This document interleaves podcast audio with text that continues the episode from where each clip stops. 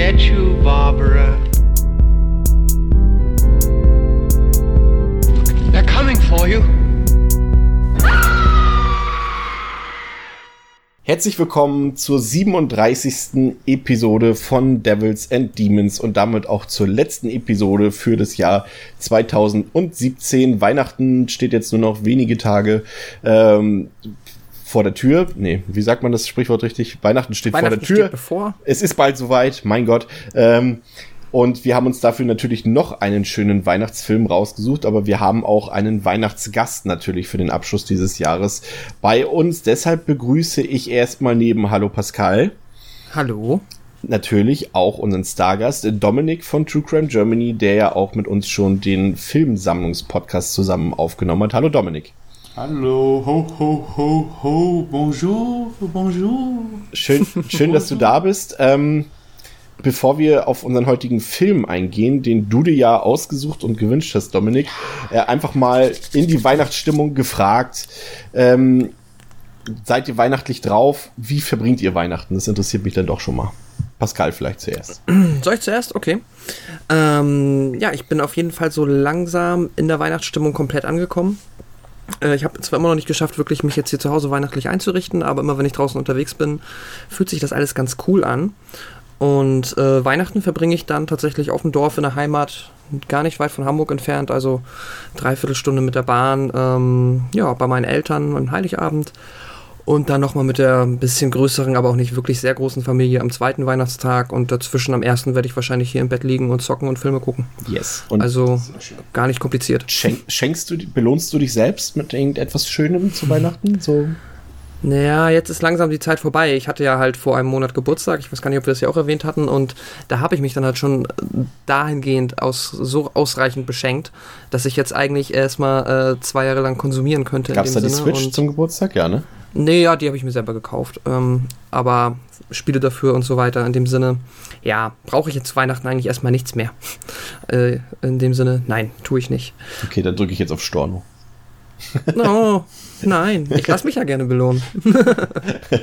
Äh, Dominik, wie sieht's bei dir aus? Bayerisch traditionell, Leberkäse und Brezeln? Genau, natürlich, ich bin ja der absolut traditionelle bayerische Typ. Wer mich kennt, der weiß das ja. Nein, Quatsch. Also ich, ähm, bei uns gibt es keine festen Traditionen. Eigentlich haben wir es die letzten Jahre immer so gemacht, dass ich dann an Heiligabend zu meiner Mutter fahre und mit ihr dann Abendessen koche und konsumiere. Oder äh, ja, esse halt. Und danach fahre ich dann äh, wieder nach Hause. Meine äh, bessere Hälfte fährt dann zu ihrer Mutter und wir treffen uns dann quasi daheim wieder, irgendwann so gegen 8 oder 9. Und dann feiern wir beide dann noch ein bisschen zusammen. Aber das war eigentlich die ganzen letzten Jahre immer ganz schön. Und am 1. und 2. werden wir wahrscheinlich auch dann mal zu meiner Mutter fahren oder zu ihrer Mutter.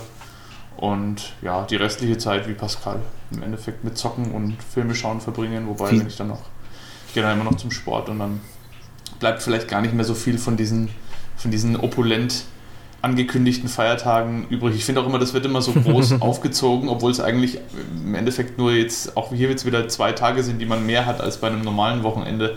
Wenn man auch bei uns auf der Arbeit ist, dann immer, ja, und schöne Weihnachten und dann sehen wir uns ja jetzt die ganze Zeit nicht. Hm, zwei Tage. Dann bin ich wieder da. Mhm. Es ist immer so, als, als hätte jeder Weihnachtsurlaub so. Das war die letzten Jahre auch bei uns auf der Arbeit ganz, ganz schlimm. Jeder wünscht einem einen schönen Weihnachtsurlaub. Und ich sage, ja, ich habe keinen Urlaub. Ich bin am, am äh, 27. halt wieder hier. Ja, bei mir auch so. Das Ich kann mich auch. kaum jemand fassen, dass es Menschen gibt, die halt über Weihnachten oder zwischen Weihnachten und Neujahr halt keinen Urlaub haben und da vielleicht arbeiten müssen. Ja, das stimmt. Das ist schwierig. Und, und, und äh, gönnst du dir irgendwas Schönes zu Weihnachten oder sagst du, ah, Geschenke ist jetzt Hauptsache Ja. mit meinen Liebsten zusammen? ich bin die ganze Zeit immer am Gönnen eigentlich, irgendwie harte Gönnen, wie es äh, im Internet immer so schön heißt. Ich habe jetzt hier äh, gestern, ich, es war wieder irgendwie so ein, bei mir ist es immer so ein ganz komischer Zufall. Ich gucke dann immer irgendwie rum, obwohl ich gar nicht will und dann habe ich auf Gameware äh, geguckt und habe ich gesehen, dass dieses Sega Mega Drive Flashback äh, die nächsten Tage rauskommt. Diese Mini-Konsole im Stil vom SNES Mini, halt nur für Mega Drive-Spiele und ich habe halt, ich war früher ein Nintendo-Kind, ich habe halt die Sega Games komplett ausgelassen, bis auf den Game Gear, weil den ein Kumpel von mir hatte. Und habe gedacht, das will ich jetzt schon nochmal nachholen. Und da sind halt die ganzen Mortal Kombats drauf, Golden Axe, die Spiele, ähm, was ist denn noch drauf? Äh, E-Sword und lauter halt so diese ganzen coolen 80er. Und das, das absolut Geile ist halt, das Ding hat halt auch noch einen Cartridge-Slot und du kannst halt alle Spiele, die für das Mega Drive rausgekommen sind, da drauf spielen. Und da sind halt auch richtig geile Titel dabei. habe ich mir gleich bei eBay noch Terminator gegen Robocop bestellt.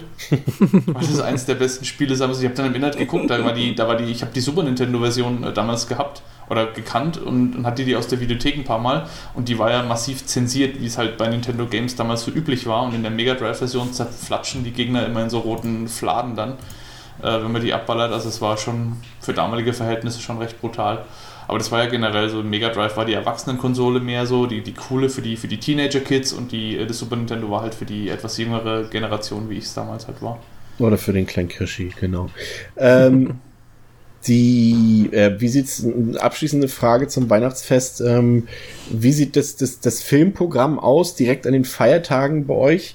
Ist es immer noch so, also bei mir ist es tatsächlich wahrscheinlich so wie immer, auf jeden Fall äh, stirb langsam und mhm. äh, Kevin allein zu Hause auch. Unser heutiger Film dürfte wahrscheinlich ähm, diesen Film dann ablösen im, ab dem nächsten Jahr.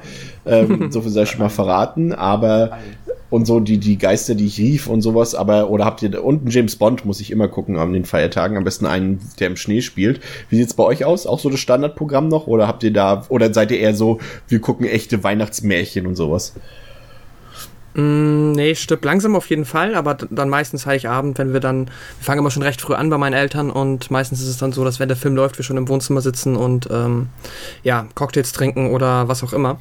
Cocktails. Und ansonsten, ja, also, ja, meine Mama macht, naja, das klingt jetzt voll irgendwie wie eine Alkoholikerfamilie, das ist eigentlich gar nicht so. Ich glaube, meine Eltern trinken. Oh. Zeit für Cocktails, Sex on the Beach. Ich glaube, meine Eltern trinken einmal im Jahr Alkohol, das ist zu Weihnachten.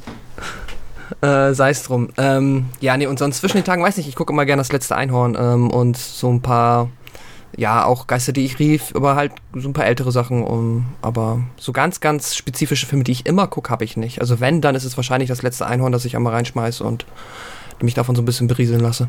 Und bei dir, Dominik? Ich habe also ja spezielle Filme. Ich habe jetzt also auf jeden Fall Krampus will ich noch vor Weihnachten noch anschauen. Ja, ich letzte Woche ich letztes Jahr nicht gesehen. Den also den den größeren Film. Es gibt ja mehrere, gibt ja auch noch so kleine Horrorfilme, die auch Krampus heißen, aber die sind, glaube ich, vernachlässigbar. Ich meine jetzt diesen, diesen schon Hollywood. Von Universal den, ne? Ja, von Universal den, genau, der so im Stil von Gremlins so ein bisschen ist, weil den mochte ich sehr, sehr gern. Den werde ich mir auf jeden Fall noch anschauen. Und äh, was ich jedes, also der einzige Film, den ich wirklich fast jedes Jahr gucke an Weihnachten, ist, obwohl nee, sind zwei, ist einmal Nightmare on Elm Street. Äh, Nightmare on Elm Street. Nightmare Before Christmas natürlich. Nightmare on Elm Street wäre auch ein guter Weihnachtsfilm, aber Nightmare Before Christmas ist einer davon und der zweite ist äh, Jingle All the Way. Also versprochen ist versprochen. Oh ja. ja. Mit äh, Arnold Schwarzenegger. Aber ich denke, den kann man auch einfach, den kann man auch unterm Jahr gucken, aber der ist halt zu Weihnachten auch einfach noch fast noch besser irgendwie. Ich habe den jetzt äh, gestern nochmal angeschaut, einfach so nebenbei laufen lassen, weil ich den eigentlich fast auswendig kann. Und es ist einfach immer wieder ein Genuss, der Film. Der ist einfach so gut und so, äh, ja, es ist so, ich weiß gar nicht, der ist, der ist eigentlich auch nicht mal mehr besonders lustig. Wenn man, was, wenn man den nee, jetzt, ich, eigentlich, ist, eigentlich ist es sogar das Gegenteil. Arnold ist eigentlich sogar der, der Bösewicht des Films. Aber wirklich, der, ja. Das dreht es so um. Der, eigentlich ist es fast rassistisch, der Film.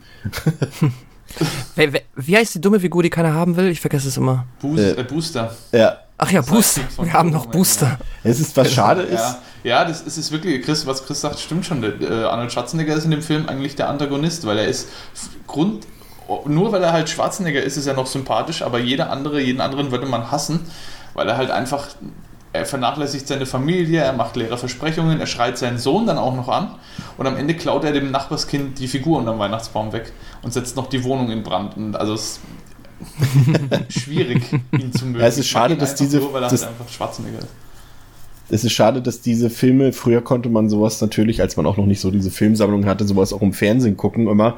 Aber mittlerweile hat das Fernsehprogramm zeigt ja lieber dann 20 Folgen Big Bang Theory am Stück, anstatt irgendwie stirb langsam und tödliche Weihnachten oder so zu zeigen.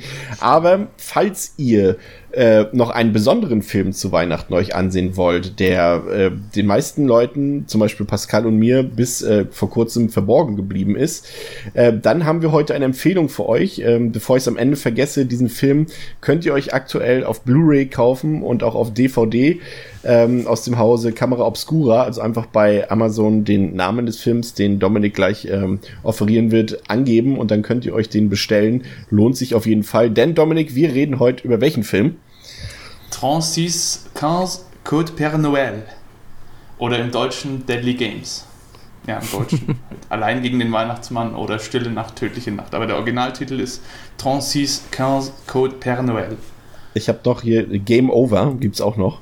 Genau, glaub- Game Over gibt es noch. Dial Code Santa ist, der, ist einer der amerikanischen Titel. Das ist die direkte oder die indirekte Übersetzung des Originaltitels. Dann gibt es noch Hide and Freak. Auch sehr schön. Und dann gibt es noch ähm, diverse Untertitel, also eben Alone Against Santa Claus oder halt wie Allein gegen den Weihnachtsmann. Aber der Film ist unter mehreren Titeln bekannt, aber in Amerika kennt man ihn, glaube ich, unter Game Over. Bevor, bevor Pascal uns gleich erzählen wird, äh, worum es in Deadly Games geht, Dominik, warum reden wir ausgerechnet heute über diesen Film? Ja, der Film ist, wie du schon sagst, jetzt vor kurzem das erste Mal überhaupt auf Blu-ray erschienen oder generell überhaupt auf Scheibe, äh, auf Scheibe erschienen. Den gibt es bislang nur auf VHS und ich meine auch sogar im, im Ursprungsland Frankreich gibt es den nicht auf VHS. Zumindest habe ich keine gefunden. Ich kenne die deutsche VHS noch, aber ähm, der kam nie heraus und das war wirklich ein Nischenfilm. Und der sollte letzt, letztes oder vorletztes Jahr sollte der schon mal erscheinen auf DVD. Der wurde bei Amazon gelistet eine ganze Zeit und dann hat sich aber herausgestellt, dass das ein Bootleg war und dass die Rechte wohl nicht offiziell erworben wurden, sondern halt irgendwie unter der Hand da so das veröffentlicht werden sollte. Und da hat sich dann natürlich der Rechteinhaber dagegen gestellt und den Film wieder zurückgezogen, beziehungsweise kam der dann nicht raus. Und da war ich sehr, sehr, sehr, sehr traurig. Ich habe sogar bei Amazon angerufen, weil es keine genaueren Infos gab und habe dann, hab dann jemanden dran gehabt, der mir dann halt erklärt hat, ja, er hat jetzt auch nichts gelistet und das war wohl auch ein Filmfan, weil der mich dann gefragt hat, äh, ob ich den Film schon kenne und dann habe ich ihm halt ein bisschen was davon erzählt und dann hat er gemeint, der interessiert ihn jetzt auch. Jetzt wird er da auch mal nachschauen, ob er den irgendwo bekommen kann. Das war ganz lustig. Aber äh, genau, damals habe ich mir halt echt gedacht, oh Gott, oh Gott, oh Gott, ich brauche den Film, ich will den unbedingt nochmal sehen. Und ich habe auch lange Jahre gar nicht gewusst, wie der hieß. Ich habe immer überlegt, Mensch, ich habe da mal irgendwann so einen Film gesehen mit so einem Jungen im Rambo-Outfit, der dann irgendwie da äh, im, im, in einem Haus gegen den Weihnachtsmann da kämpft und so und, und wusste nie, wie der Film heißt und habe es dann erst durch diese durch diese Bootleg-Veröffentlichung herausgefunden. Und jetzt ist er aber wirklich offiziell von Camera Obscura irgendwann im Spätsommer angekündigt worden und jetzt auch vor kurzem erschienen. Und deswegen bietet sich absolut an, da mal drüber zu reden, weil der Film wird von vielen bestimmt übersehen werden, gerade auch so in dem allgemeinen Weihnachtstrubel, wo halt viele Mainstream-Sachen immer geguckt werden. Aber der Film ist es echt, echt wert, so viel kann man schon mal sagen. Pascal, worum geht's in Deadly Games? Ja, der neunjährige Thomas de Fremont lebt zusammen mit seiner wohlhabenden und erfolgreichen Mutter und seinem liebenswerten sowie sehr kurzsichtigen Opa in einem schlossgleichen Anwesen. Der Weihnachtsabend steht bevor und der technikversierte Thomas plant bis ins kleinste Detail, wie er es schaffen kann, den Weihnachtsmann dabei zu beobachten, wie dieser die Geschenke ins Haus bringt. Nur ahnt der liebe Thomas noch nicht, dass es nicht der barmherzige Santa Claus ist, welcher sich auf den Weg zum Anwesen der Fremonts macht, sondern ein psychisch gestörter und höchst gefährlicher Halunke, welcher sich höchstens als Weihnachtsmann zu verkleiden vermag. Ja, ähm, Ende der 80er Jahre, Anfang der 90er Jahre gab es in Frankreich, Frankreich ist das Ursprungsland äh, dieser Produktion, also es ist ein französischer Film, ähm, dort gab es quasi überhaupt kein Genre-Kino. Man kannte so die, die, die Depardieu-Komödien und sowas in diese Richtung äh, und auch ein paar Actionfilme, aber so Genre-Kino, Horrorfilme, Science-Fiction und sowas war absolute Mangelware und das kann man sich heute gar nicht mehr vorstellen, wenn man sieht, was Frankreich heute für talentierte Regisseure hat und, und tolle Filme in den letzten 10, 20 Jahren rausgebracht hat. Allein jetzt in unserem Horrorsektor Sachen wie High Tension, Them, Inside oder Martyrs. Und ähm, der Regisseur, um den es heute geht, der René Mazon, der hat ähm, zuvor einen Film gedreht, der Le Passage heißt. Und ähm, der Film war ein Überraschungserfolg, was in Frankreich, so hat er selbst gesagt in einem Interview, äh, nicht immer gut ist für einen als Regisseur, weil du dann automatisch als, als, als Mainstream giltst, als kommerziell, als kommerzieller Regisseur, obwohl du gar nicht die Intention hattest, einen kommerziellen Film zu drehen. Aber er wurde halt erfolgreich und es hat ihn so drei, vier Jahre völlig aus dem Business rausgezogen, hatte nur noch Trailer geschnitten für, für andere Filme. Ähm, aber sein alter Produzent, äh, der bekam das mit, dass man so halt nur noch so kleine Auftragsarbeiten gemacht hat.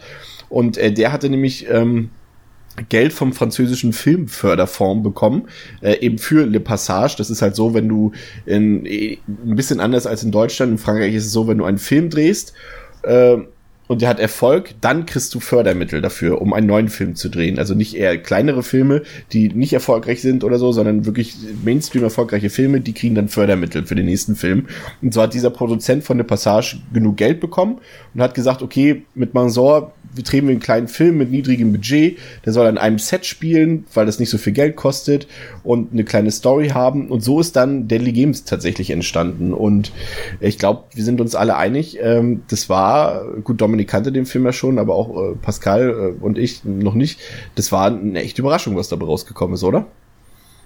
Mm, ich sag mal, auf jeden Fall würde ich dir absolut zustimmen. Zumal, ähm, ich halt, ich wusste jetzt tatsächlich, ich habe mich halt wirklich überhaupt nicht so vorher eingelesen, bevor ich den geguckt habe. Hab einfach so von dir gehört, ja, Dominik meint, der Film ist äh, irgendwie super klasse und den ist ein Weihnachtsfilm, machen wir. Hab halt ein paar Bilder gesehen von dem Kid im Rambo-Outfit, fand er schon sehr skurril, fand er schon sehr lustig. Ich habe heute, beziehungsweise als ich ihn gesehen habe, erst verstanden, dass es ein französischer Film ist und äh, fand das dann dadurch irgendwie noch skurriler, aber auch sehr cool tatsächlich.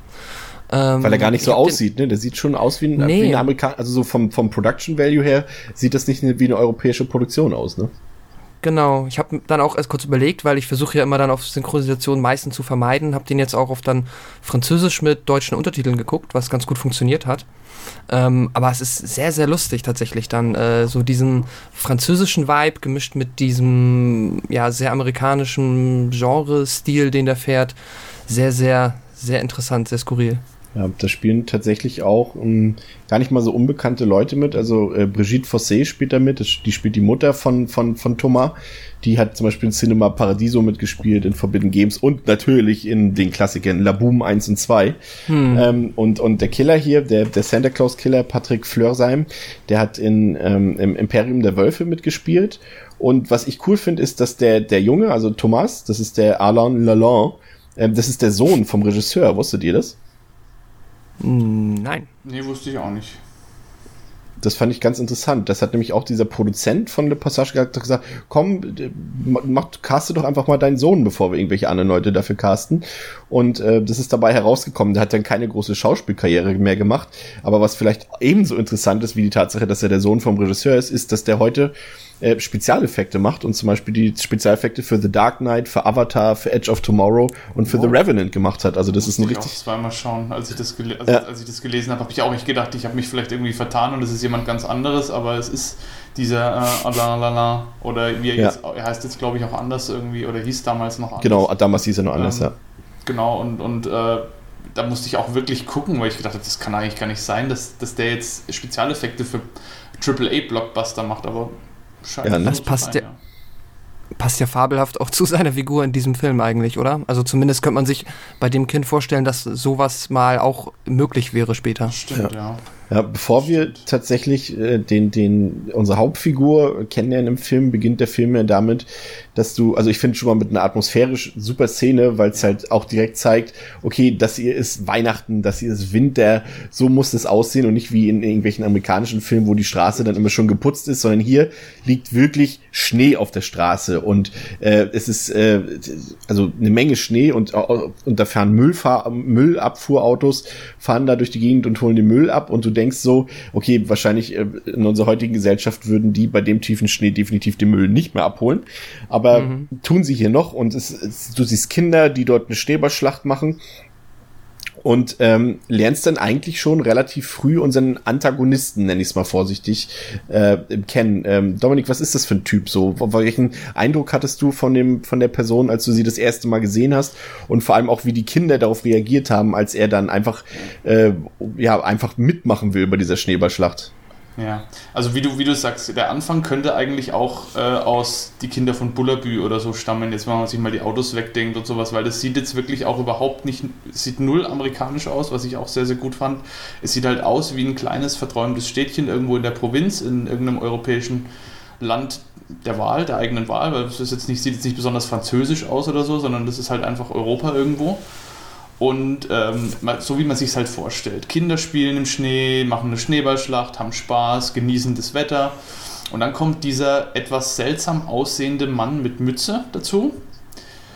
Schon im ersten, in der ersten Szene wirkt er schon irgendwie, hm, naja, komisch. Auf jeden Fall komisch. Also das erste Mal, wo man ihn sieht, denkt man sich, hm, würde ich jetzt nicht unbedingt gut finden, wenn der jetzt mit meinen Kindern eine Schneeballschlacht Komischer Kauz, denkt man, ne? Einfach was für ein komischer Kauz. aber ja. er, es schlägt dann auch sofort um, er, er, sein, sein Gesicht leuchtet auf und er zeigt eine fast schon kindliche Freude daran, also die Kinder bei dem Schneeballtreiben beobachtet und mischt sich dann auch sofort ein, spielt dann mit, wirft Schneebälle und wird aber sofort von den Kindern zurückgewiesen aufs Schärfste. Die Kinder schreien dann, ja, du bist nicht einer von uns, hau ab, wir wollen nicht mit dir spielen, äh, jetzt macht uns das ganze Spiel kaputt und rennen dann auch sofort weg. Und diese erste Szene endet dann damit, dass wir diesen total betröppelten, namenlosen, der sieht fast aus wie ein Obdachloser, so ein bisschen, ne, mit, den, mit der Mütze Mhm. und den langen Haaren unten drunter, so ein bisschen ungepflegt. Wir sehen ihn dann, wie er total betröppelt dasteht und, und wirklich auch ehrlich traurig ist. Und in dem Moment wird einem schon klar, dass da irgendwo zwar ein kindliches Gemüt in diesem Menschen schlummert, aber auch ein etwas, etwas dunkleres, eine ganz psychotische Seite, weil für ihn ist es jetzt nicht einfach so, hm, naja, die Kinder haben halt das Spiel abgebrochen, wollen halt einfach nicht und sowas und er geht dann wieder seiner Wege, sondern das ist wie ein Kind, wie ein Fünfjähriger oder Sechsjähriger, der gerade von seinen Freunden aus dem Schneeballspiel ausgeschlossen wurde und der jetzt quasi allein da steht, wenn die anderen Spaß haben und so wirkt er auch auf einen. Und da wird einem sofort bewusst, dass irgendwas mit diesem Menschen ganz, ganz, ganz arg nicht stimmt. Was Das natürlich. setzt, so den, das, das setzt so den ganzen Ton für den Rest des Films, weil diese Atmosphäre wird der Film trotz der verschiedenen tonalen äh, Schwankungen, die er so durchlebt, da kommen wir dann noch dazu, den wird er den, den ganzen Film nicht los. Vor allem, es So, das passt. bleibt so dieses Unbehagen, dieses Unwohlsein, das bleibt, oder für mich blieb das durch den ganzen Film überhaften. Es, bleibt, es passt natürlich perfekt. Äh, du hast eben schon den Charakter schon so ein bisschen geschildert, dass er halt wirkt wie ein Erwachsener, der aber der sehr unreif ist, der sich seinem Alter nicht entsprechend verhält, sehr kindlich und naiv wirkt. Und es passt natürlich direkt zum Gegenschnitt, als wir unseren Protagonisten kennenlernen, dann in der nächsten Sequenz und direkt mal als äh, ja, quasi als Trainingsmontage wie in einem Rocky-Film äh, verpackt, ähm, in so einer Art Kriegsspielszenario, als wir dann den, den Thomas kennenlernen.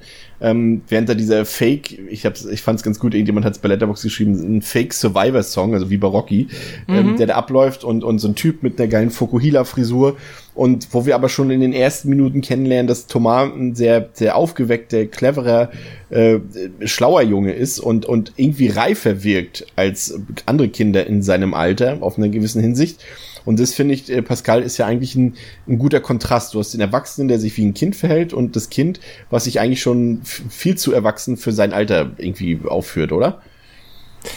weiß, also er verkleidet sich halt wie ein Erwachsener, beziehungsweise spielt die Rolle eines Erwachsenen nach. Aber das ist halt so toll gemischt mit dieser ähm, kindlichen Kreativität, wie er sich halt alles umsetzt. Er hat auch so dann, du siehst ihn halt wirklich in diesem Rambo-Outfit und dann hat er ähm, ja die Waffen halt hat halt diese ähm, kleinen Gummipfeile, die er abschießen kann und ähm, hat ganz viel Equipment, das halt auch so unfassbar geil 80er aussieht. Dann äh, so ein riesiges, äh, sieht aus wie so ein verkrüppelter Powerglove, also so ein riesiges Armband, womit er ganz viel im Haus automatisieren kann. Alles ist so cool 80er auf Technik ge, ähm, gemünzt. Ja, und er dreht halt vollkommen durch in diesem Haus und äh, spielt da mit seinem Hund äh, quasi irgendwie den, weiß ich nicht, irgendwelche fiktiven Vietcong-Szenarien nach. Und ähm, hat auch das komplette Haus anscheinend auseinandergebaut, wie wir später noch erfahren von der Mutter, die ihm dann noch drum bittet, so bitte keine Löcher mehr und bitte keine Falltüren mehr einbauen. Das Holz, äh, Haus ist schon wie äh, ein Schweizer Käse. Äh, unfassbar coole Öffnungsszene für den Jungen und die, genau wie du sagst, natürlich im krassen Kontrast zu dem wirklich, muss ich Dominik auch nochmal recht geben, sehr, sehr ja, gruselig und ähm, definitiv psychisch gestört wirkenden ähm, ja, Papa Noel oder Bösewicht. Äh, das ist s- tatsächlich sehr, sehr stark die Öffnung von dem Film und ähm, auch, du merkst auch direkt, finde ich, dieser ganzen Action-Sequenz mit dem Jungen, dass das schon so ein bisschen, also entweder haben sie sich halt sehr viel Mühe gegeben und oder das Budget ist auch gar nicht so schlecht, beziehungsweise der Production Value, weil auch wenn du siehst, wie der Hund in diese Fallgrube fällt und so weiter, das sieht alles überhaupt nicht schlecht aus. Das sieht schon, ja, fast schon so ein bisschen wie eine Hollywood-Produktion aus, finde Und, ich. und da sehen wir auch noch gar nicht so diese ganzen Ausmaße so komplett von diesem Gebäude. Das ist ja, Ja, auch ein, das- ein krasses Setting, einfach was so wirklich wie so ein Schloss ist. Und daran merkst du natürlich auch, dass die Leute jetzt nicht von, ja, nicht von schlechten Eltern sind in dem Fall, ähm, dass da, dass da auch Geld vorhanden ist. Und das lernen wir dann ja auch ähm, in der nächsten Szene kennen, denn äh, die Mutter von, von Thomas, die ist ja eine sehr erfolgreiche Geschäftsfrau. Ich weiß jetzt gar nicht mehr genau, Dominik, was hatte sie nochmal gemacht? Spiel, sie, sie ist Spielzeug, ähm, also sie, sie besitzt ein Spielwarengeschäft, ein großes. Stimmt, genau. Und dann, und da ist dann diese, der Zufall, dass unser, unser merkwürdiger Kauz äh, von der Öffnungssequenz, nämlich ähm, dort als Weihnachtsmann-Darsteller oder wie nennt man sowas eigentlich, als Weihnachtsmann-Performer? Hm, als- Keine Ahnung. Als, Ja, als genau das. Weihnachtsmann angeheuert wird. Aber da würde ich jetzt noch gar nicht hingehen. Ich will jetzt erst noch mal ganz kurz ähm, die von dir angesprochene Frühstücksszene. Also wir lernen Thomas kennen. Thomas äh, ist ein in jeder Hinsicht außergewöhnliches Kind, wie wir dann auch noch später erfahren werden. Aber schon allein diese Anfangsszene mit der, mit dieser äh, Rambo-Musik und er ist dann, er glänzt dann auch noch so, weil er dann, er trainiert ja auch.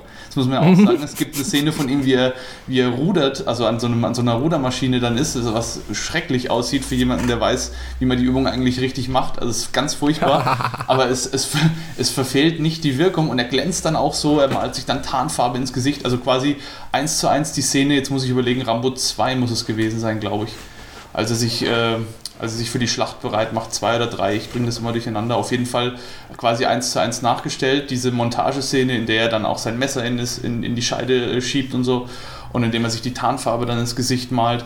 Er schläft auch in, einem, in so einem umgebauten Jagdflieger, also es ist so ein Bett mit, mit so einer Fliegerbrille auf und wird geweckt von, von äh, Funksprüchen, die da wohl irgendwie durchkommen, also komplett abgedreht alles.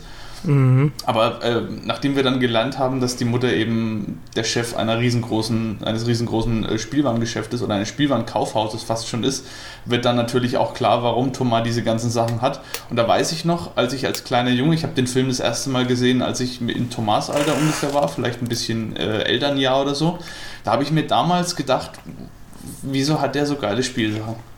Ich, hab da, ich, ich lag da wirklich, man muss sich das äh, überlegen, vielleicht für die jüngeren Hörer, damals gab es noch kein Internet, damals gab es noch keine Möglichkeiten, sich solche Sachen irgendwie online oder äh, besorgen, zu besorgen oder zu bestellen, sondern dann, dann warst du halt darauf angewiesen, auf den Otto-Katalog oder so und auf das, was es halt in den, in den örtlichen Spielwarengeschäften gab. Und als ich diese ganzen geilen Waffen gesehen habe und ich fand auch, die sehen auch richtig gut aus, das Zeug ist richtig, sieht richtig hochwertig aus für, für so einen kleinen Mhm. Jungen. Irgendwie das Gewehr auch, was er hat und diese abgesägte Schrotflinte und das alles, das sieht auch alles richtig gut aus. Und da lag ich damals so da auf, auf der Couch und habe gedacht, verdammt, warum habe ich das nicht? Ich will auch so geiles Kriegsspielzeug. Und, und nach, Was- dieser, nach dieser Anfangsszene, äh, da ganz kurz noch, er fesselt ja dann auch, ich weiß nicht, habt ihr, das auf, äh, habt ihr den Film auf, auf Deutsch angeschaut oder im französischen Original? Also ich habe ihn auf Deutsch Franz- geguckt. Französisch. Okay, weil im- also für dich vielleicht, Pascal, er sagt dann auch immer noch so süß Opi zu seinem, zu seinem Großvater. Er wohnt mit seinem Großvater und seiner Mutter in diesem großen Haus und er weckt dann seinen Opi, indem er quasi über den Balkon in sein Zimmer reinrennt, erstmal auf dem Bett rumspringt. Er hat dann auch so einen Walkman, aus dem dann die ganze Zeit so Kriegsgeräusche äh, ihn da beschallen. Und dann weckt er halt seinen Opa erstmal, indem er auf dem Bett rumhüpft und dann irgendwie äh, sagt so ungefähr, Opa, der Feind ist nah, wir müssen jetzt äh, aufstehen. Dann fesselt er ihn noch mit Ja. Handschellen. Und in dem Moment, wenn man jetzt den Film jetzt erstmal nur für diese paar Momente betrachtet, denkt man sich eigentlich, das ist so eine richtige Kackbratze. Was so ein verwöhntes Kind, so ein, was, was halt alles hat, was meint, er ist der Größte, aber halt einfach nur ein neunjähriger Knirps ist. Und er springt dann auch noch da rum und fesselt seinen Opa und, und weckt den da so unsanft. Und, und man denkt sich im ersten Moment, verdammt, was ist denn das eigentlich für ein dummes, kleines Scheißkind? Wobei du das natürlich auch bei Kevin allein zu Hause ja auch zum Beispiel hast. Kevin ist so in den ersten 10, 15 Minuten jetzt auch nicht gerade so äh, die Figur, von der du denkst, okay, mit der will ich den Rest des Films verbringen. Und das ist tatsächlich, hier hast du schon irgendwie recht, auch so. Nicht so extrem, äh, weil er ja letztendlich nicht, na, obwohl doch, er ge- geht dann schon ein bisschen auf den Geist. Doch, hast recht. Das nervt ja. schon vor allem der, auch der Satz, den er dann zu seiner Mutter sagt, irgendwie Mama, wo seine Mutter dann ihren Vater, also seinen Opa am Frühstückstisch fragt, soll ich die Aktien jetzt kaufen? Was meinst du, Papa? Und er sagt dann so, also Thomas sagt dann so, ja, ja, kauf die, dann kriege ich noch mehr Spielzeug. Dann kann ich das an den Weihnachtsmann verkaufen und dann denkst du dir einfach, hey, halt die Klappe, halt die Schnauze. Da habe ich, da habe ich echt so gedacht, das ist das ist, haben sie richtig gut gemacht, weil du hast in dem Moment echt das Gefühl, okay, das ist so ein kleines verwöhntes Kind, was dann später vielleicht sogar ähm, mal eine, eine wichtige Le Lektion gelehrt bekommt. Und es führt einen, was das angeht, total auf den Holzweg. Das habe ich, das habe ich dann in dem Moment so, habe ich mir so gedacht, okay, also wer das jetzt nur bis dahin schaut, der denkt sich wirklich, Thomas ist kein besonders gut erzogenes Kind. Auch so die Tatsache, dass, Dass er er halt nachher mit- den Obdachlosen misshandelt, meinst du? er, äh, ja, du greifst jetzt schon vor. Nee.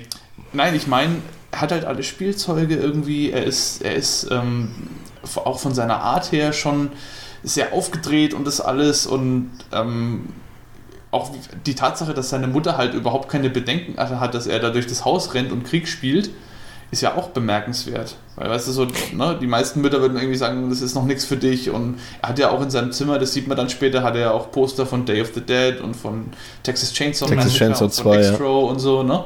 Also ganz, ganz viele äh, Sachen, die und von Iron Maiden und so Sachen, die eigentlich für ihn noch gar nicht so geeignet sind. Und aber die, in der Familie scheint es alles, das merkt man da auch in dieser Konversation, finde ich, scheint es alles doch sehr locker und Vielleicht sehr ist das äh, lax auf abzulaufen. Vielleicht ist das Gesellschaftskritik. Damals waren ja alleinerziehende Mütter immer noch so ein bisschen gesellschaftlich nicht so anerkannt. Klar, hier Tho- Thomas Mutter hat ja, wie gesagt, dieses Spielzeuggeschäft und ist jemand irgendwie, ja, man könnte fast meinen, was Einflussreiches in diesem Ort. Aber vielleicht ähm, war das auch Kritik daran, dass äh, alleinerziehende Mütter ihre Kinder nicht so verwöhnen sollen. Mit Heavy Metal Ja. und äh, äh, Gewaltfilmen. Aber zurück zum, zum, zum Kaufhaus, ähm, wo ich eben schon mal hin wollte. Äh, dort arbeitet, äh, wie wir feststellen, dann dieser komische Kauz aus der Eingangssequenz als Weihnachtsmann und ähm, behandelt die Kinder, ja, sagen wir mal, recht schroff. Also ich, da bekommt, sage ich mal, das, was Dominik eben angedeutet hat, äh, äh, eine Lektion erteilt, äh, bekommt dort ein anderes Kind, die einfach mal zu dem Weihnachtsmann sagt, oh, ich mag dein Gesicht nicht. Und dann äh, schlägt ähm, der, der, ähm, der falsche Santa Claus äh, schlägt dem Kind ins Gesicht äh, mit einer Backpfeife und erinnert nicht nur in dieser Szene, finde ich, ein bisschen an Charles Manson von der Optik her. Ich weiß nicht, ob euch das aufgefallen ist. Ja, das ist der Bart, der das macht. Ja, und, und, ja, die und, Augen auch. und der, der, Stimmt. der schlägt das Kind und das bekommt natürlich Thomas Mutter auch sofort mit und, und ähm, feuert ihn. Und ähm, ja, und dann, das ist quasi der Schnittpunkt zwischen Antagonist und Protagonist, wo quasi diese Story durch diesen Auslöser, durch dieses Feuern quasi ausgelöst wird. Denn dann passiert was, Dominik? Oh, Entschuldigung, darf Also- ich noch einmal. Ja, ich, ich, äh, Pascal, du wolltest vielleicht dasselbe sagen. Ähm, wie, wie, wie er überhaupt dazu kommt, sich dort zu bewerben, das ist ja auch noch interessant, weil das ist so, auch ja. im Titel, Ah. im französischen Titel drinnen. Ähm, er, er chattet quasi über so eine frühe Form des Internets mit Thomas von so einer öffentlichen Plattform aus. Da gab es so ein ähm, Tele, ja, wie so ein das, Tele- Telemetrie oder sowas? Ja, ja, so, so was ähnliches. Teletext hieß es bei uns, glaube ich. Das war so eine ganz frühe Form des Internets, bei dem man quasi wie so, wie im Fernsehteletext aufbereitet, konnte man da mit Leuten in Kontakt treten über die normalen Telefonleitungen. Minitel hieß es, glaube ich.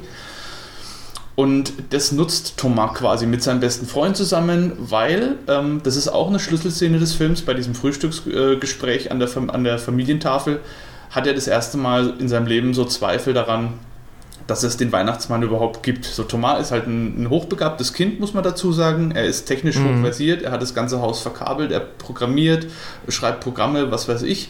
Aber er glaubt halt auf der anderen Seite auch noch an den Weihnachtsmann. Also er ist trotzdem, was das angeht, ein ganz normales Kind und er erzählt dann halt am Frühstückstisch, ähm, der Schule sagen irgendwie, sagt mein bester Kumpel sowieso, ähm, den Weihnachtsmann gibt es gar nicht. Und die Mutter wendet es dann noch so ab, indem sie sagt, ja, für ihn gibt es halt den Weihnachtsmann nicht, weil er glaubt halt nicht an ihn und deswegen bringt er ihm auch nichts und er war auch nicht brav und so. Und deswegen gibt es ihn für ihn den Weihnachtsmann auch nicht. Und Thomas lässt sich davon so ein bisschen beruhigen, aber man merkt ihm schon an, der Zweifel nagt an ihm und mit dem besagten Freund zusammen setzt er sich dann an diesen, an diesen äh, Minitel, an diesen Computer und, und, und surft da und versucht mit dem Weihnachtsmann Kontakt aufzunehmen. und das hört unser Le Père Noël, also unser Weihnachtsmann, äh, der dann später ähm, auch der Antagonist wird, der, der kriegt es dann mit und der kontaktiert oder der tritt dann mit ihm in Kontakt und chattet sozusagen dann äh, mit ihm. Und dieses 3615, also 3615, das ist wohl der Code, ähm, um äh, ja, Informationen zu bekommen. Das war wohl damals so ein Code, den konnte man eingeben und dann konnte man dann halt mit jemandem chatten, der dann halt irgendwo... Das ist quasi wie, wie, ähm, wie, wie heute ein WWW, quasi so ein, so ein Genau, Vor richtig, Vorsatz. Wie, wie heute Mhm. www. Also wie heute, wenn man heute was in den Teletext schreibt, dann sieht es ja dann jeder und dann kann halt jemand, der das möchte, dann darauf antworten, so wie es in den 90ern war dann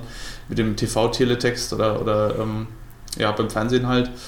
Genau, und so tritt er dann mit ihm in Kontakt und chattet dann so ein bisschen mit ihm und fragt halt dann auch so, gibt's dich wirklich? Und man merkt dann auch in dem Fall, das, was du gesagt hast vorhin, ähm, Chris, dass er halt schon wesentlich, oder Pascal, was du, ich weiß gar nicht, dass er schon wesentlich erwachsener wirkt als, äh, ja, als halt sein, sein Freund, weil sein Freund ist halt sagt, er fragt ihn, ob es ihn wirklich gibt und er sagt dann, ja, nur ein Trottel würde so eine Frage stellen, ist doch klar, dass er darauf nicht Mhm. antwortet und ähm, versucht dann so ein bisschen mehr äh, aus, dem, aus diesem angeblichen Weihnachtsmann rauszubekommen.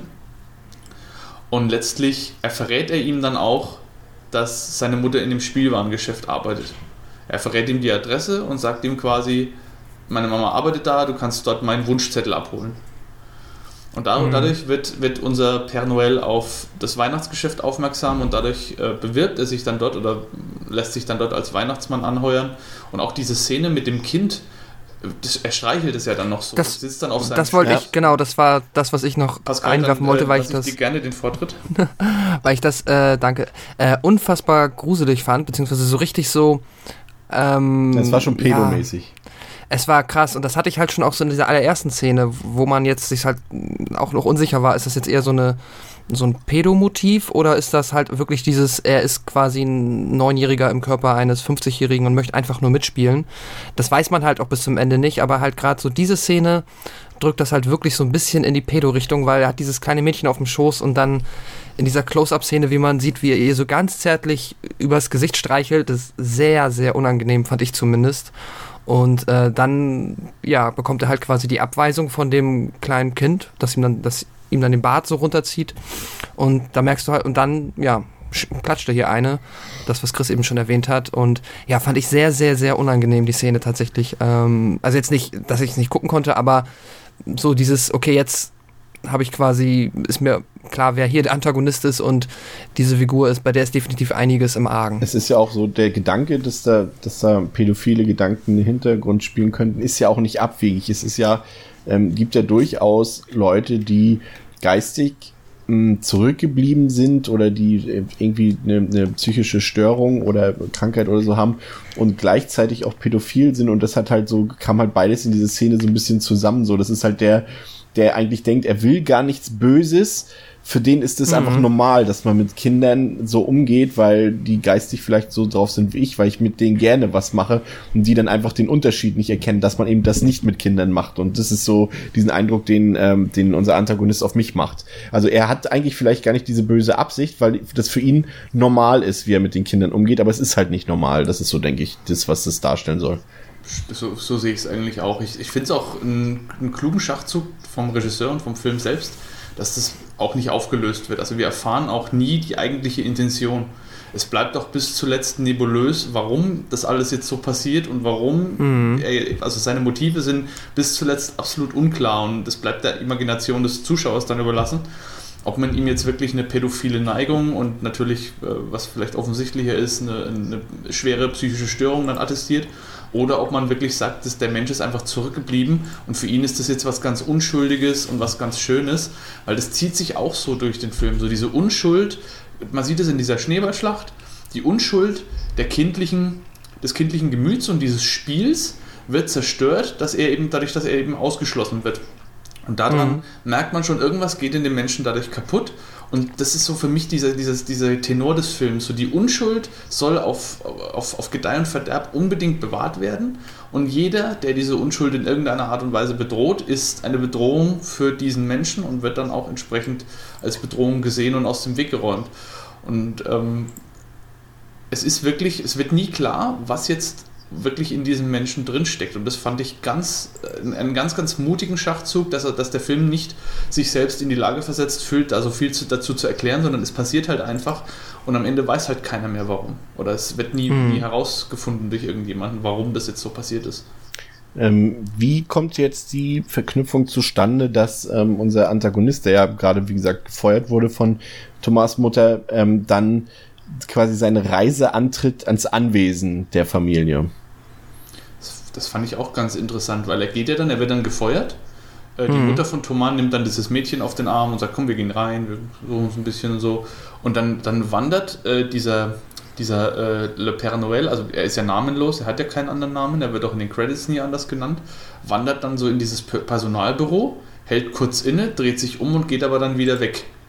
Das ist auch so sowas, wo man sich denkt, was, was, was sollte das jetzt? So, der ist, ne, so, war das, ist, weiß der Mensch jetzt eigentlich selber nicht, wo er gerade ist? Oder hat er das bewusst gemacht oder nicht? Oder wie oder was? Aber das trägt auch wieder zu dieser perfiden und sehr, sehr äh, ähm, ja, seltsamen und, und ähm, verstörenden Stimmung bei und, und von dem verstörenden Eindruck, den dieser Mensch macht. Und dann ähm, horcht er halt eben, wie zwei Mitarbeiter gerade die Geschenke für Thomas verpacken. Die reden, ja, das sind die Geschenke vom, vom Kind für die Chefin und ja, doch so wenig, so ungefähr. Ne? Das sind halt natürlich tausend Pakete irgendwie. Und er schleicht sich dann in dieses Fahrzeug, was dann halt quasi diese Geschenke zum Haus fahren soll.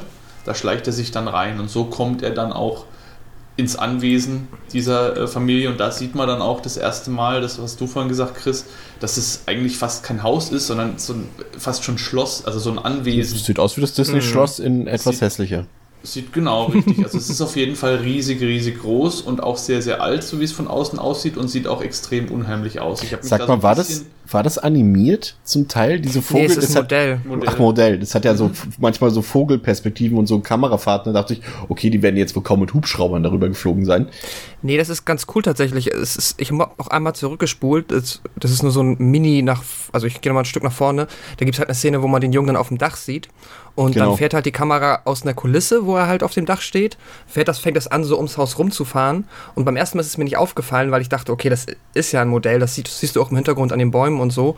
Aber da ist dann tatsächlich so eine weiche Blende und dann geht die Kulisse über in dieses wirklich sehr schöne gemachte Modell von diesem Haus und der ganzen Umgebung. Das ist tatsächlich, also sogar jetzt auf HD und äh, auf dem großen Fernseher sieht das immer noch überhaupt nicht billig aus. Das fand ich auch sehr, sehr beeindruckend. Ja, es war wieder, wieder ein Argument für Modelle und für handgemachte Effekte, ne? Ja, Ja, Wie gesagt, äh, das ist in dem Film auch überhaupt, finde ich, ähm, der, der würde mit CGI einfach kaputt gemacht werden. Das ist meine, so meine, meine Meinung. es folgt dann ähm, relativ nahe, also wir sehen ja dann, dass sich, ähm, dass sich ähm, ähm, der äh, Fake Santa Claus ähm, in, in den Lieferwagen geschlichen hat und ähm, als dann der Postbote die Geschenke äh, dort rausholen will, überfällt er ihn und ja, er bringt ihn scheinbar auch um, denke ich mal. Ich glaube nicht, dass er ihn nur bewusstlos gemacht hat.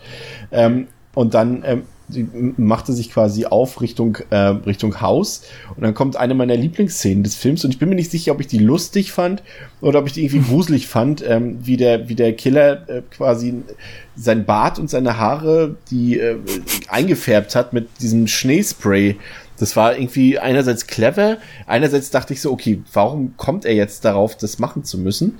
Und in diesem Moment, und, und ich war mir nicht sicher, ob ich das gruselig fand, weil irgendwie krass clever oder dumm clever, ich weiß nicht genau. Also ich weiß nicht, was habt ihr denn dabei empfunden? Fandet ihr das eher lustig oder fandet ihr das eher gruselig? Ich fand's auch gruselig. Ich glaube, die Idee dahinter war vielleicht immer noch, hat, hängt immer noch mit dem Mädchen zusammen, das ihm ja den Bart runtergezogen hat. Stimmt. Und der ja eigentlich sonst einen braunen Bart hat. Und er dachte so, hahaha, der Weihnachtsmann hat weiße Haare und einen weißen Bart, deswegen nehme ich jetzt dieses Schneespray, was bestimmt sehr gut für die Haare ist. Was wieder auch Und zu diesem Spielen mich- passt, ne? Zu dem Argument, dass Ja, er eigentlich genau. nur spielen will, indem er denkt, ach, wenn die nicht mit mir spielen wollte, dann ändere ich das und dann wollen die Kinder mit mir spielen. Genau. Aber das- ist ja. Ich fand, also ich wollte nur sagen, ich fand es dann auch diese lange Aufnahme, wie er halt sich mit dem Spray durch die Haare geht und durch den Bart, wirklich sehr gruselig.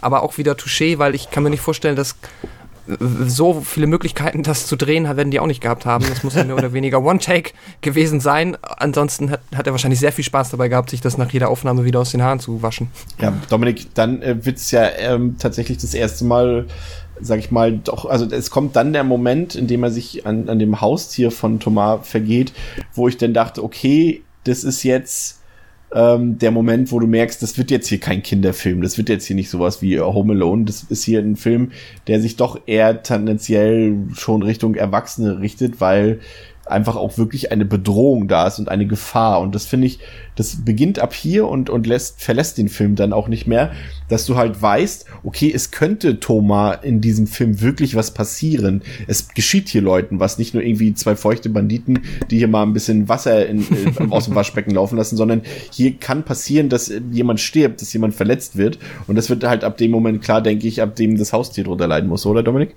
Ja, also äh, zunächst mal, nachdem er sich die, äh, mit, mit einer extremen, das ist auch wieder sowas, mit einer kindlichen Freude sich diese Haare färbt, der ist ja dabei absolut aus dem Häuschen, während er sich da diese Haare ansprüht, was ja auch wieder dafür spricht, dass da irgendwas Kindliches in ihm schläft. Danach ähm, macht er sich auf den Weg in das Haus selbst und Thomas hat in der Zwischenzeit äh, von Zweifeln zerfressen fast schon ein, ja, ein sehr ausgeklügeltes System von Kameras und äh, von Technik irgendwie zusammengebastelt, um die Existenz des Weihnachtsmannes nachzuweisen. Also er hat sich jetzt in den Kopf gesetzt, ich bin jetzt das erste Kind, was den Weihnachtsmann sieht und was auch das Ganze sogar auf Video aufnimmt, um zu beweisen, dass es ihn wirklich gibt. Und um alle Zweifler in der Schule irgendwie ein für alle Mal verstummen zu lassen. Und damit somit vers- versteckt sich Thomas dann auch selber unterm Tisch im, im Esszimmer, wo der Kamin auch ist, und äh, harrt dann dort quasi aus. Und in der Szene, als dann unser Santa Claus dann wirklich auch durch den Kamin herunterkommt an so einem Seil, wacht Thomas dann kurz auf und wir sehen das Ganze in so einem, in so einem Leuchten. Er sitzt dann unter dem Tisch total wirklich komplett ergriffen von der Szene, verständlicherweise, mhm. weil er jetzt ja natürlich davon überzeugt ist, ich sehe jetzt als erstes Kind den Weihnachtsmann und er, er, er sein Gesicht leuchtet richtig auf und er, wir sehen auch in, in sehr, sehr Slow Motion, ganz langsam, sehen wir dann die, die Stiefel, die roten Stiefel runterkommen ähm, wie der Weihnachtsmann dann auch so seinen Sack dann abstellt, wo die Geschenke drin sind. Also es ist alles noch wirklich bis zu dem Moment, wenn man jetzt komplett blind ist für die Atmosphäre, könnte man noch meinen, okay, äh, der Film nimmt vielleicht doch nochmal eine Wendung zum Guten. Und dann ist es aber so, dass Thomas Hund, ähm, JR heißt der, oder? Ja. Habt ihr den Namen mhm. vom Hund? JR, ne? Genau, der, zu dem er auch eine enge Bindung hat. Das wird in der Anfangsszene auch noch recht klar. Also er ist sehr, sehr dicke mit dem Hund ähm, der greift dann diesen falschen Weihnachtsmann an. Also er zieht ihm am Hosenbein und Thomas natürlich sagt dann, hey, hör auf, aus, aus, JR, lass, lass den Weihnachtsmann in Ruhe und zieht ihn dann auch so ein bisschen und der Weihnachtsmann greift sich dann eine, ja, das ist so ein, so ein wie so ein Tranchiermesser von von Das ist ein Kuchenheber Essen. tatsächlich. Kuchenheber, ne? Genau, ja, das also sieht ganz komisch aus, wie so ein ja, wie ein Kuchenheber eigentlich, stimmt. Ist die beste Waffe, die es gibt. Die beste Waffe, die es gibt und damit äh, tötet, tötet er quasi direkt vor Thomas Augen den Hund auf brutalste Art und Weise und da muss ich auch wieder dem Film zugute halten, dass das nicht ausgeschlachtet wird, sondern das wirkt extrem authentisch und brutal, obwohl man nicht viel sieht, aber es wirkt richtig, richtig schlimm.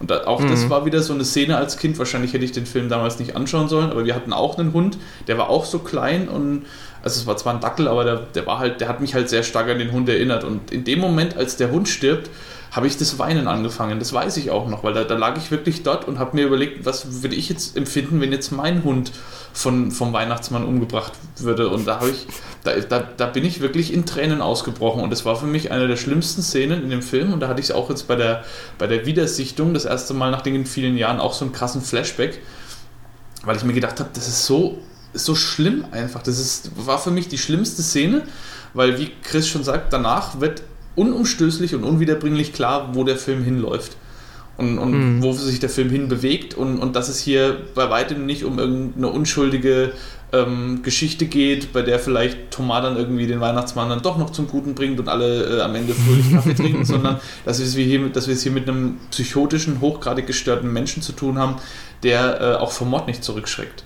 Und keiner mhm. weiß, was er jetzt noch vorhat und ähm, diese Tonalität wird den Film jetzt die ganze Zeit nicht mehr verlassen. Ja, das ist auch, glaube ich, mit so die Grau, also es ist auch meiner Meinung nach, sag ich mal so, die grausamste Szene im Film.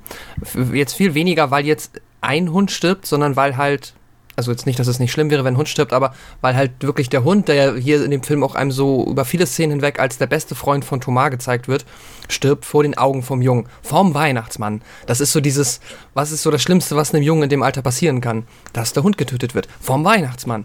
Oder sonst irgendwie, das ist sehr, sehr krass und ähm, finde ich auch tatsächlich sehr mutig und auch sehr, sehr klug von dem Film, dass er das an dieser Szene so durchzieht.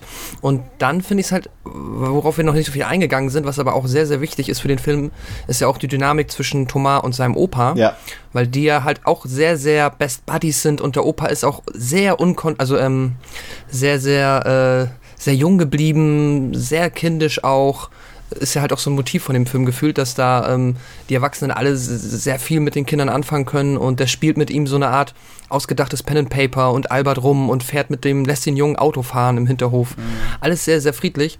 Aber der Opa ist halt auch einerseits halt quasi blind und sehr zerbrechlich. Und das ist, glaube ich, dann so dieses, okay, Thomas ist halt ein fitter, kluger Junge, aber was passiert mit dem Opa? Hatte ich so ab dem Punkt auch so ein bisschen die Angst. Ja.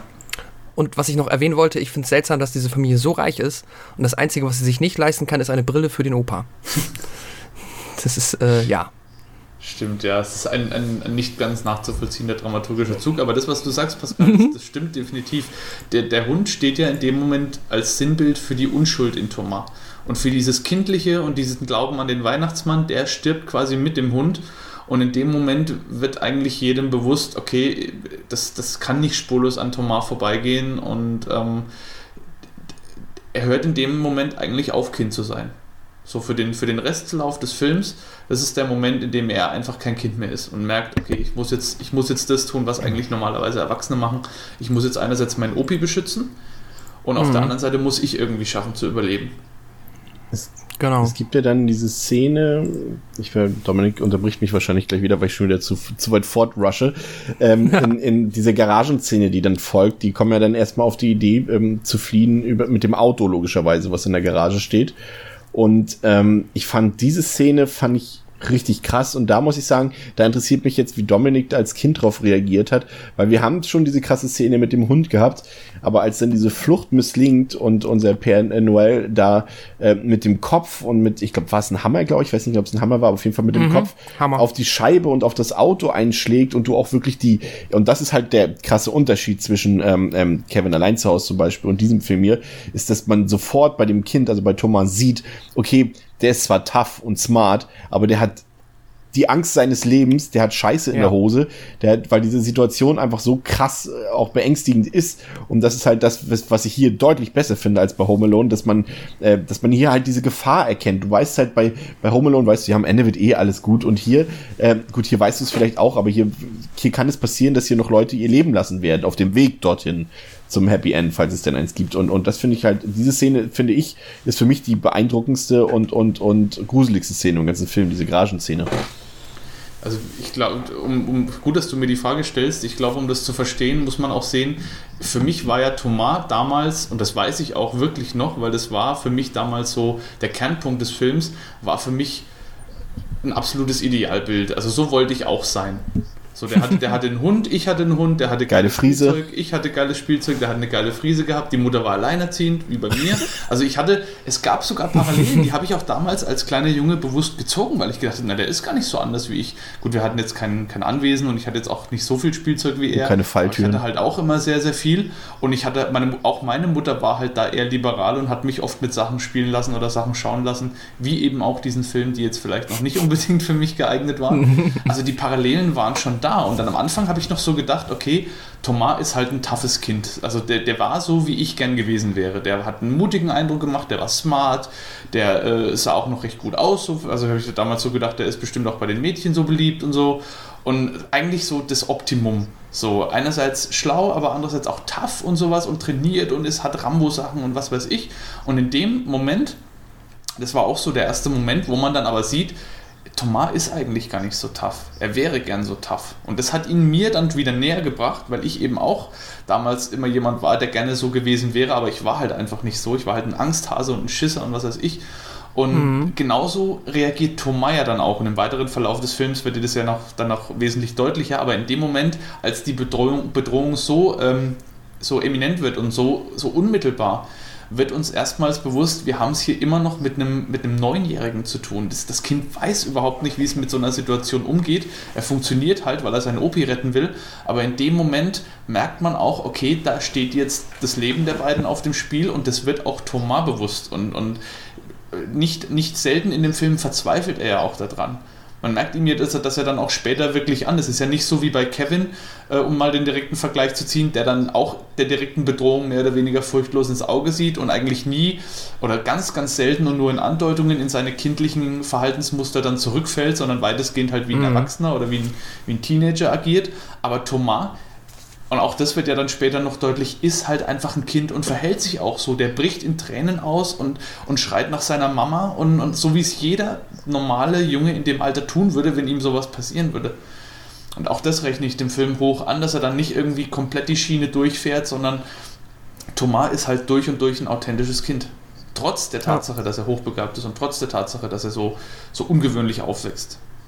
Mhm. Ist aber auch, glaube ich, ganz wichtig und das ist dann auch, so wie du es schon gesagt hast, das, was den Film von Home Alone unterscheidet, dass du halt, du fühlst dich auch immer so ein bisschen mit dem, du fühlst ja quasi mit dem Protagonisten mit und dadurch, dass das halt nicht nur eine lustige Komödie sein soll, sondern dass du halt auch die Bedrohung fühlen sollst, die du jetzt bei Home Alone jetzt halt nicht wirklich spürst, weil es halt so offensichtlich lustig ist, ähm, fühlst du halt hier mit dem Kind mit und das hat dann tatsächlich eine ganz andere Dynamik. Also du hast schon erlebt, wie der Hund gestorben ist, der Junge ist jetzt auch überhaupt nicht mehr cool mit der Situation und möchte eigentlich auch, dass das sofort aufhört.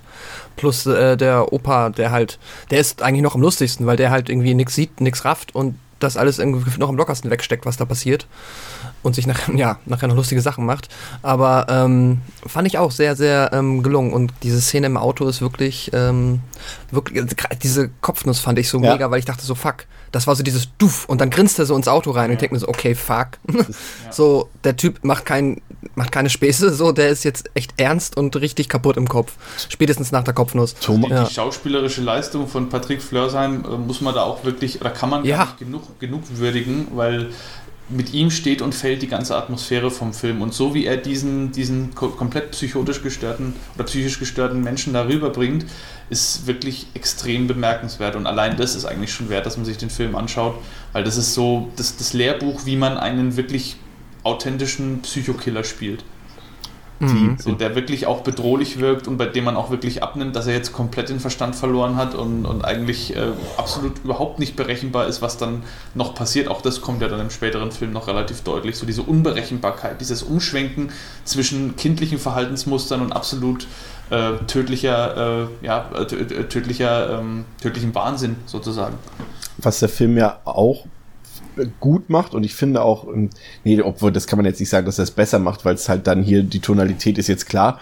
Das hier ist ein Thriller oder ein, sagen wir, ein Horror-Thriller und Home Alone ist halt eine reine Komödie und deswegen ist es klar, dass es dann hier anders tonalisch ausfällt.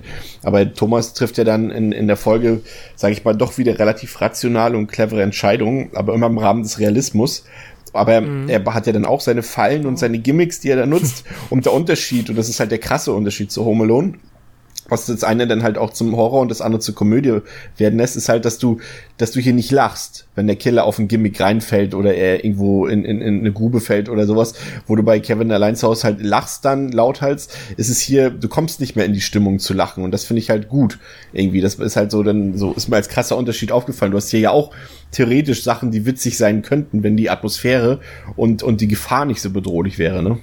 Mhm. Was, da muss ich aber auch sagen, das ist somit mein, einer meiner wenigen Kritikpunkte, die ich in diesem Film habe, ist dann tatsächlich, es gibt ja, glaube ich, so diese 20 Minuten, wo Thomas dann halt wirklich diese Fallen aufbaut und die Fallen, also ich erinnere mich jetzt so an drei konkret, alle auch mehr oder weniger dann eingesetzt werden. Das sind halt einmal so zwei Dartpfeile, die dann auf den, ähm, durch einen sehr komplizierten Algorithmus aus Buntstiften und Band, ähm, die dann auf den Père de Noël geschossen werden. Dann gibt es diese quasi diese Brandfalle, die er macht, dass das so sehr Rambo-mäßig ist, wenn er dann mit seinem angezündeten Gummipfeil da, ich weiß gar nicht, ob es Benzin war oder was auch immer, das war das dann da, ähm, ja, quasi den Weihnachtsmann in Brand hätte stecken sollen. Plus diesen sehr, sehr coole Szene, ich weiß ich, können wir vielleicht nochmal, kann Dominik dann gleich nochmal ausführlich erzählen, mit diesem coolen Zug und der Granate hinten drauf.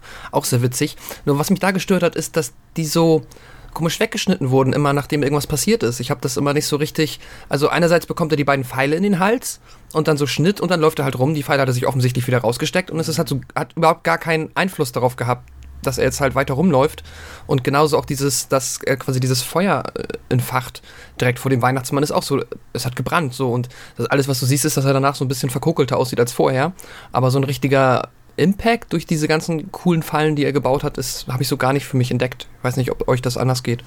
Mm, ja, das, das stimmt schon. Das, generell springt der Film auch sehr, sehr oft hin und her. Du hast teilweise fast mhm. schon slapstickartige Szenen irgendwie mit dem Großvater, der ja dann, wie du schon vorhin gesagt hast, nichts sieht und wo man dann auch aus seiner Sicht irgendwie dann manchmal so sieht, wie, wie er die Welt quasi wahrnimmt und dann auch äh, als der Killer das Geheimversteck dann der beiden entdeckt brauchen wir nicht jetzt auf alles im Detail eingehen, ähm, weil das auch schön ist. Ich finde, der Film bietet auch sehr, sehr viel zum Entdecken, wenn man den anschaut. Also alles wollen wir dann auch nicht verraten, aber er entdeckt dann quasi das Geheimversteck der beiden und äh, der Großvater weiß dann eben aufgrund seiner Sehschwäche dann nicht, wen er da gerade vor sich hat und wird dann eben in letzter mhm. Sekunde noch von Thomas gerettet und so. Und in diesen Szenen wirkt der Film fast schon wieder slapstickhaft überzogen. Und, und in der nächsten Szene kann es aber schon wieder passieren, dass wir wieder einen extrem dramatischen Moment haben. Das, was ich vorhin angesprochen habe, die Szene, in der äh, Thomas dann wirklich außen am Gebäude vor dem, vor dem Weihnachtsmann flieht und dann wirklich auch mhm. mehr oder weniger dort äh, nicht mehr weiter weiß und dann stehen bleibt und, und das Weinen anfängt auf herzzerreißende Art und Weise und nach seiner Mama ruft, ähm, wo, wo er einem, einem dann wieder komplett wie ein Kind vorkommt. Und ähm, dann springt der Film aber nochmal, dann wird Thomas plötzlich bewusst, auch weil der Opa, das muss man vielleicht noch erwähnen, der Opa ist zuckerkrank und äh, zeigt immer mehr Ermüdungserscheinungen, was das angeht. Also er braucht Insulin und somit können sich die beiden dann noch nicht mehr verstecken und dann wird Thomas äh, plötzlich in einer auch wieder 80er Jahre Action-ähnlichen Montage zum, ja, zum Kämpfer, zum richtigen Kämpfer dann eigentlich. Das Ganze beginnt dann damit, dass er seinen Hund begräbt. Da habe ich auch geheult wie ein Schlosshund. Ja. In der Oh Szene, Gott, das, war ja. die, das hat mir jetzt noch ein Kloß im Hals gemacht, weil der Hund auch, ähm, er trägt ihn dann so über den Flur und die Zunge hängt raus. Das ist auch nicht mal eine Puppe, das ist ein echter betäubter Hund. Und, und man sieht dann auch in so einer Montage noch, ähm, wie er mit dem Hund spielt und, und wie Ja. viel Spaß er mit ihm hatte. Und äh, da muss ich jetzt wirklich schon Läuft- aufpassen, wenn ich drüber rede, dass, ich, dass, dass mir nicht die Tränen kommen. Läuft da nicht dieser Damals- Bonnie Tyler Song schon? Ja, ne? Der kommt am Ende, oder? Nee, nee, der läuft Der hier auch läuft schon da mal. Nee, nee. auch schon, ja. Ich Der glaub, läuft hier. Dann, der, Ah. ist, der ist ja auch grandios, aber der läuft dann auch schon. Da habe ich wirklich geheult wie ein Schloss von damals. Und auch jetzt wieder musste ich da echt mir auf die Lippe beißen, weil es ist einfach so furchtbar. Und, und, und die ganze, schon die, die Tatsache, dass er seinen Hund jetzt begraben muss und, und, und ja, das ist dann so der Auslöser für ihn. Die Rache, er sagt es ja dann auch zu dem Weihnachtsmann über, den, über das Funksystem, du hast meinen, meinen Hund getötet, du hast meinen Opa versucht zu töten, du hast mir äh, extrem wehgetan und dafür wirst du jetzt bezahlen. Und Ich dann finde- kommt diese ganze äh, Montageszene, wo er sich dann eben diese Waffen baut. Unter anderem baut er dann auch seine Spielzeuggranaten um, da füllt er dann ähm, ja, wie so eine Art Schießpulver rein. Ne? Oder so, ich weiß gar nicht, wo, wo, wo nimmt er das dann, dann her irgendwie? Nimmt er das nicht aus irgendeiner Lampe oder so? Ich glaub weiß es schon. gar nicht mehr. Ich Auf jeden finde, Fall Er hat ja alles. versucht er die dann halt zu echten Waffen umzubauen. Und genau, und das gipfelt dann in der Szene, in der er dann diese, diese umgebaute Granate auf so einen Spielzeugzug steckt, auf so einen aufziehbaren Spielzeugzug. Und den lässt er dann auf den Weihnachtsmann, der sich da jetzt eben im Wohnzimmer befindet, lässt er dann zufahren. Und der Mhm. Weihnachtsmann ist, also auch in der Szene wieder fällt plötzlich alles, alles Psychotische von ihm ab und er lächelt einfach nur und freut sich über diesen Spielzeugzug, der da auf ihn zufährt, hebt ihn dann hoch, zieht ihn wieder auf und lässt ihn zurückfahren mit der Granate hinten, hinten drin. Also er, er registriert gar nicht oder, oder merkt gar nicht in dem Moment, dass da jetzt eine Waffe drin steckt und, und fährt die dann auf Thomas wieder zurück. Und in, in, auch in der Szene, finde ich, merkt man wieder ganz gut diese Unschuld. So, das, ist, das ist jetzt wieder so eine, so, so eine ganz reine, unschuldige Szene, so ein Spielzeugzug von einem schön geschmückten Weihnachtsbaum, der da fährt. Und das bringt ihn jetzt plötzlich wieder in so einen, in so einen kindlichen Zustand oder in so, einen kindlichen, in so ein kindliches Verhaltensmuster. was, was natürlich auch relevant ist, was das parallel dazu natürlich auch ähm, versucht wird, quasi ähm, Thomas, auch wenn niemand weiß, in welcher Situation dort steckt, aber irgendwie versucht wird, ähm, Hilfe zu organisieren, aber das klappt halt so, wie es halt nun mal in so einem Film nun mal ist, da kommt vieles zusammen und es klappt nicht. Ähm, Die Mutter versucht zurückzufahren, hat einen Unfall, der Freund von der Mutter liest diese Nachricht nicht, die, die ähm, ähm, Thomas da abgeschickt hat. Und auch, auch mit der Polizei, das klappt alles nicht so recht. Und selbst sein, sein, der Einzige, der wirklich darauf direkt so anspringt, ist ja sein, sein Kumpel, der Pilou, und, und äh, der kommt ja dann auch kurz in die Situation rein, ich glaube sogar direkt nach diesem Moment und ähm, den Dominik geschildert hat. Und dann fand ich, das war ist meine zweitliebste Szene, die geht nur irgendwie zehn Sekunden oder so. Und das siehst du dann, wie Pilou, wie, wie, wie Thomas sagt, komm, hau ab, schnell, verschwinde. Und Pilou fährt dann mit dem Fahrrad durch diese Schneelandschaft, die auf einmal so richtig verlassen wirkt. Aber auch nur diese zehn Sekunden, wo dann so diese Gebüsche am Rand stehen und, und, und ähm, äh, unser Bösewicht ihn dann verfolgt. Das fand ich, war auch richtig krass. War nur zehn Sekunden, ist auch gar nichts Besonderes, aber atmosphärisch der Killer, diese Szene. Ja, Definitiv, Er, er, er, das- faxt, er faxt den Hilferuf, muss Genau. dazu sagen. Ne? Er schickt einen Fax, was dann Ja. nur von seinem besten Kumpel gelesen wird und das, das ist dann der Auslöser dafür. Aber ähm, die, die, die, die Szene kommt ja so zustande, irgendwie er versteckt dann seinen Opa, wie, das müssen wir glaube ich hier nicht verraten, aber es, das soll jeder für Okay. sich selber sehen, weil das ist auch wieder ein ja, hätte man so nicht erwartet und versucht dann für ihn dieses Insulin zu organisieren und fällt dann aber äh, dem Weihnachtsmann in die Hände und man denkt, okay, jetzt ist es vorbei. Ähm, Thomas hat quasi seinen letzten, seinen letzten, ähm, seine letzte Spielzeuggranate befüllt und ist jetzt kurz davor, das Zeitliche zu segnen. Und dann sagt der Weihnachtsmann, äh, jetzt habe ich dich gefangen, jetzt bist du dran. Ja, das ist halt mega krass, ne? Da habe ich auch so gedacht, what? Und dann merkst du, ja, fuck, der will ihn vielleicht gar nicht töten, der will einfach nur spielen. Und der Hund musste halt sterben, weil er ihn genervt hat und keine Ahnung. Das ist, das war, das ist echt so eine mega, mega. Also ich fand's stark vom Film, dass er das so gemacht hat. Ähm, und hat ihn irgendwie gefühlt noch gruseliger gemacht, diese Figur. War ja auch noch nicht vorbei danach, der Film, aber ähm, ja, super interessante Wendung tatsächlich. Fast schon so eine Art Twist, wenn man so möchte, ne? Ja. Ja, äh, definitiv was, was man nicht erwartet, was aber auch wieder sehr, sehr gut in diesen Charakter passt. Und äh, ja, auch die Szene mit dem, mit dem ähm, Freund, mit Pilou, der dann, der dann äh, ja wegfährt, also er kommt auf dem Fahrrad an, irgendwie macht die Tür auf und sieht da, wie, wie ähm, Thomas komplett blutig und verletzt. Er ist mittlerweile auch ziemlich in Mitleidenschaft gezogen, hat sich am Bein verletzt und alles, liegt am Boden und der Weihnachtsmann äh, ist bei ihm und er schreit dann wirklich nur hau ab und macht, dass du wegkommst und er steigt dann, er rennt dann sofort weg, steigt auf sein Rad und radelt dann vor dem Weihnachtsmann äh, davon durch so einen, durch so einen äh, Winterwald, der da an dem Haus mhm. dran ist. Es ist wirklich auch wieder eine, eine atmosphärisch sehr, sehr dichte Szene. Ja. Was?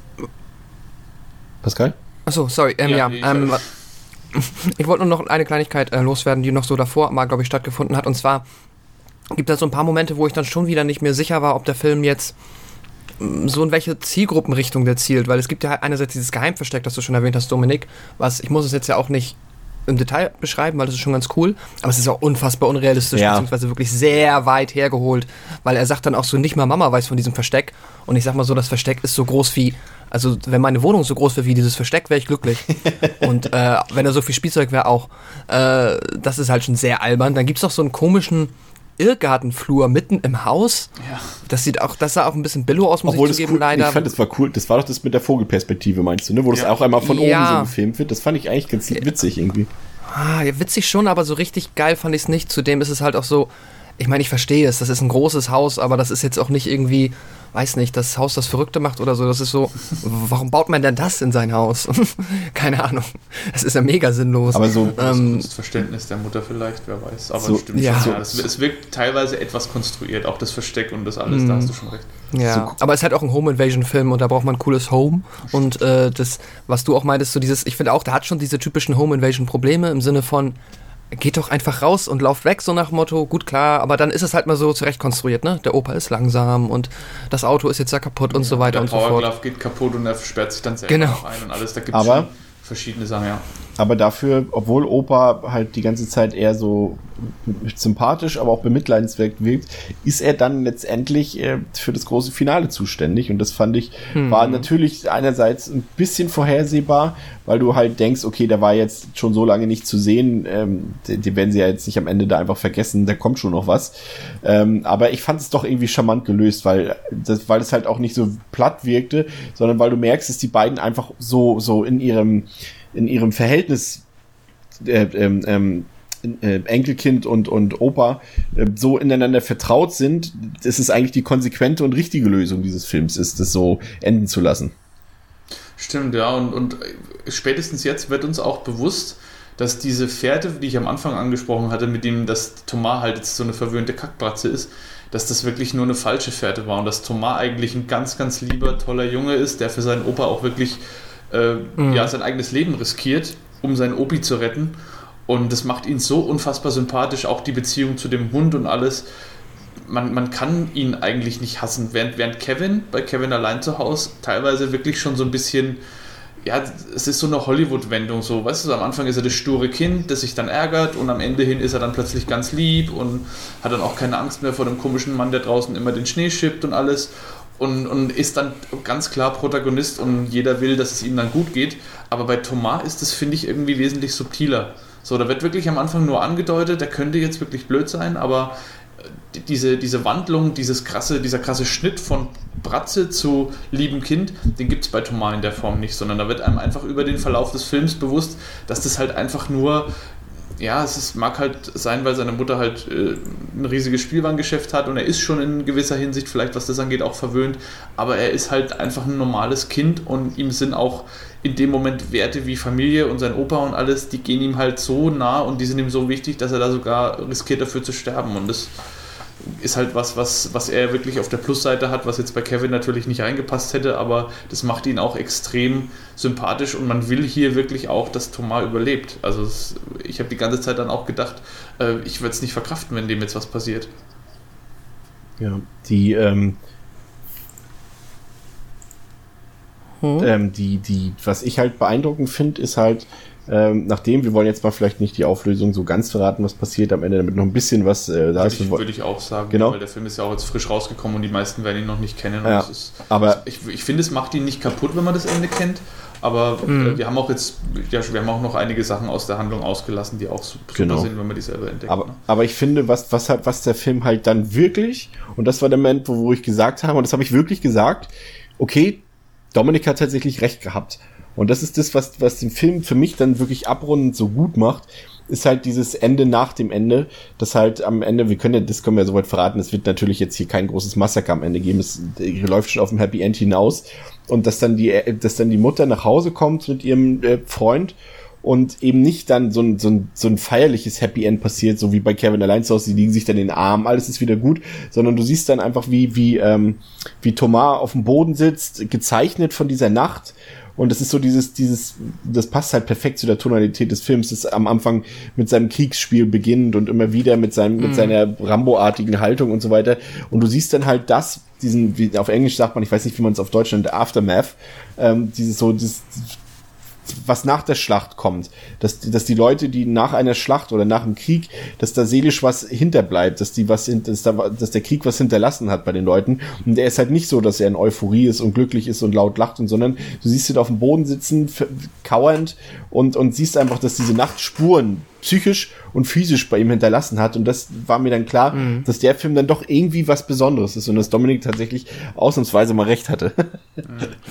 ja, er ist halt ein gebrochenes Kind am Ende. Also die, Oder ein Erwachsenes in dem Fall dann tatsächlich genau, auch. Ein erwachsen gewordenes Kind, dessen Hoffnung, da gibt es ja auch am Anfang dieses, dieses schöne Zitat.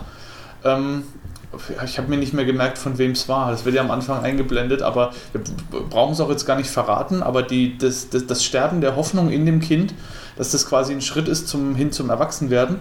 Und das ist mit Thomas in dem Moment passiert. Und es wird uns auch am Ende nochmal wirklich deutlich, dass Thomas bis zum Schluss nicht begreift, dass das nicht der echte Weihnachtsmann war, sondern er ist mhm. der Meinung, er hat jetzt den Weihnachtsmann ähm, die ganze Zeit bekämpft und er äh, hat ihn nur deswegen bekämpfen müssen, weil er versucht hat, seine Identität aufzudecken. Und das ist das eigentlich Schlimme, finde ich. Für ja. Thomas hat er, er ist der Schuldige in dem Ganzen. Er hat das ganze Elend über die Familie gebracht. Er hat dafür gesorgt, dass sein mhm. Hund tot ist und dass der Opa fast gestorben wäre und so. Das ist alles seine Schuld. Und das sagt er ja dann auch am Ende. Ich bin schuld, ich habe ich hab das alles gemacht. Hätte ich bloß nicht versucht, den Weihnachtsmann irgendwie zu filmen und, und irgendwie den Weihnachtsmann so rauszufinden, dass es ihn wirklich gibt und so. Und das ist das, was das Ende so, so heftig macht, finde ich. Ja. Mhm. Stimmt schon. Ja. Ähm, kommen wir mal so ein bisschen auf die Qualitäten des Films zu sprechen. Ähm, was ist denn so das, was, was euch denn tatsächlich so richtig gefallen hat an diesem Film? Also ich würde als erstes auf jeden Fall diese unverkennbare, und es schaffen halt nur Filme aus dieser Zeit, einfach so dieses 80er Jahre, vielleicht auch noch ein bisschen Anfang 90er Jahre Gefühl so zu vermitteln. Du fühlst dich halt irgendwie, wenn du in dieser Zeit so in, selbst ein Kind warst, ähm, fühlst du dich halt mit dieser Optik, auch durch diese, dass dann immer wieder mal so Nebel und so, so, so ein Schleier über dem Bild liegt, so, so halt so ein künstlicher Nebel und künstlicher Rauch und sowas, da fühlt man sich sofort wohl, oder? Absolut, ja. Ja, total. Also ähm, das ist auch als ein Film, der, glaube ich, gerade jetzt nochmal richtig gut ankommen wird bei sehr, sehr vielen Menschen, wenn wir gerade in diesem seit Jahren anhaltenden ähm, Retro äh, Retro geht nochmal komplett steil Phase sind und der Film hat da ja Anspielungen noch und nöcher. Man könnte halt wirklich, glaube ich, eine ellenlange Liste mit äh, Filmen und popkulturellen Anspielungen machen, wo sich jetzt dieser Film drauf bezieht und bedient. Ähm, aber dadurch, dass der Film halt auch aus der Zeit kommt, ist es halt maximal charmant. Wenn das jetzt so ein Film wäre, der heute irgendwie nochmal so auf 80er macht, würde ich es vielleicht in dem Ausmaß, wie dieser Film es tut, ein bisschen schwierig finden, weil wir haben ja wirklich halt quasi Eye of the Tiger in so einer komischen französischen Version und äh, noch so, so viele andere Sachen in diesem Film. Äh, das, ähm, ja, aber dadurch, dass der Film halt auch so aus der Zeit kommt, finde ich das ähm, sehr sympathisch. Ich finde allein die, die Bewaffnungsszenen, die sind auch so, das ist mir dann auch später so ein bisschen aufgefallen. Das ist vielleicht gar nicht so Rambo, das ist irgendwie Phantomkommando, oder Dominik? Mhm. Ja, durchaus auch, ja steckt so ein bisschen von, von allem drinnen, aber er ist ja auch, er liebt ja 80er Jahre Action und das wird ja auch schon, schon nur durch die Frisur wird es ja schon sowas von klar. Also schon die Frisur ist ja ein, ein Fest für jeden 80er Jahre Fan. Aber äh, für mich die, die großen Stärken des Films, die jetzt in der Zweitsichtung auch, jetzt mal die Nostalgiebrille abgesetzt, sind definitiv die Darsteller. Also Thomas mhm. und ähm, äh, ja, äh, Le Père, äh, Le Père Noël, also halt Santa Claus, die, die tragen den Film. Und sowohl Thomas als auch, also äh, sowohl ähm, Alain Lelaine als auch äh, Patrick Fleurheim oder Flausheim, ist, die sind einfach Weltklasse, finde ich. Also es, ist, es gibt wenige Szenen oder ganz, ganz wenige Szenen, bei denen man den beiden nicht zu 100% ihre Rollen abnimmt. Und das, wenn man, wenn man da wirklich Darsteller genommen hätte, die ihre Sache nicht so gut machten, machen, dann hätte der Film mit Sicherheit darunter gelitten. Zum anderen mhm. finde ich auch die Cinematografie tatsächlich sehr, sehr gut. Also der Film hat sehr, sehr viele wirklich schön fotografierte Szenen, sei es jetzt das Haus von außen oder dann auch während der, ähm, während der Sequenzen mit Thomas und dem, und dem Weihnachtsmann gibt es auch sehr, sehr viele ganz, ganz tolle Szenen. Ähm, das Setdesign ist sehr, sehr schön, das Haus ist sehr abwechslungsreich klar, ist vielleicht nicht unbedingt so realistisch, aber man schafft es trotzdem in einem doch recht eingeschränkten Setting oder in einem, einem recht eingeschränkten, ähm, einer recht eingeschränkten Location sehr, sehr viel Verschiedenes reinzupacken. Ich finde, ich finde, die, das, weil du gerade bei den Darstellern, deswegen unterbreche ich mal kurz, ich finde tatsächlich, dass für mich der das Highlight, was das angeht, des Films tatsächlich der, der Opa ist, also Louis Ducroix, Ducroix, Ducroix ähm, den finde ich überragend und ich finde es irgendwie krass, dass ähm, am Tag des Releases dieser Episode, also Dienstag, der 19. Dezember wahrscheinlich, äh, genau an dem Tag vor 25 Jahren ist der Schauspieler gestorben. Das finde ich irgendwie, das ist oh. wieder so ein komischer, nicht kausaler Zusammenhang, aber den fand ich tatsächlich so, so vom, vom Schauspiel her sogar noch am besten. Also ich fand sie alle gut, Außer die Mutter, die fand ich jetzt nicht so ganz, aber, aber ich fand tatsächlich die, die Rolle des Opas am besten gespielt noch. Aber es kann sein, dass du es jetzt auch einfach nur vergessen hast. Ja, man, man, sieht, man sieht die Mutter halt auch nicht wirklich häufig. Aber was ich halt wieder bemerkenswert fand, ist, dass man, oder was ich auch für die damalige Zeit vor allem heute auch noch bemerkenswert, bemerkenswert finde, die Mutter ist eine sehr, sehr starke Persönlichkeit. Und das gab es ja damals auch nicht so. Starke Frauen waren ja im, im Actiongeschäft zwar schon mit Ellen Ripley und sowas, aber jetzt so als Nebencharaktere und als alleinerziehende Mutter, die es irgendwie schafft, ihren doch recht kranken Vater und ihren Sohn noch einigermaßen äh, zu wuppen und nebenbei noch ein, ein riesiges Spielwarengeschäft hat mit einem wahrscheinlich Umsatz von mehreren Millionen. Das wird auch mal ganz kurz angedeutet in der Weihnachtszeit. Ähm, das ist schon bemerkenswert. Und, und dass man sich hier nicht dafür entschieden hat, irgendwie die typische Rollenverteilung, so von wegen Papa geht arbeiten, Mutter ist vielleicht irgendwie bei den Verwandten oder sowas, sondern die Mutter ist alleinerziehend, tough und arbeitet Vollzeit und versorgt dabei noch ihren, ihren doch recht kranken Vater und ihr, ihr kleines Kind. Also auch das finde ich bemerkenswert. Ja. Ähm, mhm. Soundtrack finde ich auch sehr wichtig für den Film, also dieser rockige Score. Gut, das liebt jetzt von Bonnie Tyler ist vielleicht Geschmackssache, aber ansonsten finde ich so diesen, diesen leichten Hardrock-Sound finde ich sehr gut, äh, um mal bei dem Audiovisuellen zu bleiben und, und atmosphärisch halt, es ist halt wirklich, und das muss, das ist das Wichtigste, finde ich, bei so einem Weihnachtsfilm, dass er halt auch diese Weihnachts-Winter-Atmosphäre rüberbringt und das macht der tatsächlich, da würde ich fast so weit gehen, so gut wie kaum ein anderer Film ähm, so der uns jetzt genremäßig so tangiert, weil auch wirklich viel Schnee liegt und du hast diese gleichzeitig so dieses dieses Winterwohlfühlgefühl, aber auch gleichzeitig mhm. diese Einsamkeit und Stille, das was wir auch bei Black Christmas letzte Woche hatten, wo du dann so mal so einen Blick aus dem Fenster raus, da siehst du halt nichts außer Schnee und und dann dieses Knuspern und Knirschen von Schnee, diese was dann so diese Einsamkeit und Stille so ein bisschen betont, das finde ich halt genial und das macht der Film äh, äh, wirklich äh, äh großartig, muss ich sagen. Und dazu halt ja und dazu halt das, was für mich der wichtigste Punkt ist, ist halt, dass er emotional einen mitnimmt, dass er halt Thomas, Thomas eben kein Kevin ist und dass er, dass man, dass er die, die Emotionen hinsichtlich des Hundes, des Opas und seiner eigenen Angst, sowohl um das Leben seiner Lieben als auch um sein eigenes, das ist so clever und smart umgesetzt, so, so tonal, mit so viel Herz und Emotionen verbunden, das kann man eigentlich nicht, nicht mögen, finde ich. Ja. Das stimmt. Da punktet der Film auf jeden Fall enorm. Ähm, ich kann auch eigentlich Dominik und dir jetzt mehr oder weniger nur zustimmen. Ich fand es äh, ergänzend vielleicht auch noch einfach sehr schön, ähm, wie viel Mühe sich der Film gemacht hat, auch so verhältnismäßig nebensächliche Szenarien schön darzustellen. Und auch wenn ich es hier und da fast schon ein bisschen, in Anführungszeichen, überflüssig fand, zum Beispiel so dieser Mini-Subplot mit dem relativ unwichtigen Freund der Mutter, der mir am Anfang so, wo ich am Anfang noch dachte, ah, vielleicht könnte er später noch auch irgendwie ein Böser oder vielleicht ist da irgendwie noch was hinter dem Typen, weil der ja auch dann sich da irgendwie anbietet, also sich alleine abends um das Geld zu kümmern und so weiter. Aber der ist verhältnismäßig überflüssig, also das hätte man auch anders schreiben können, dann wäre er nicht im Skript gewesen.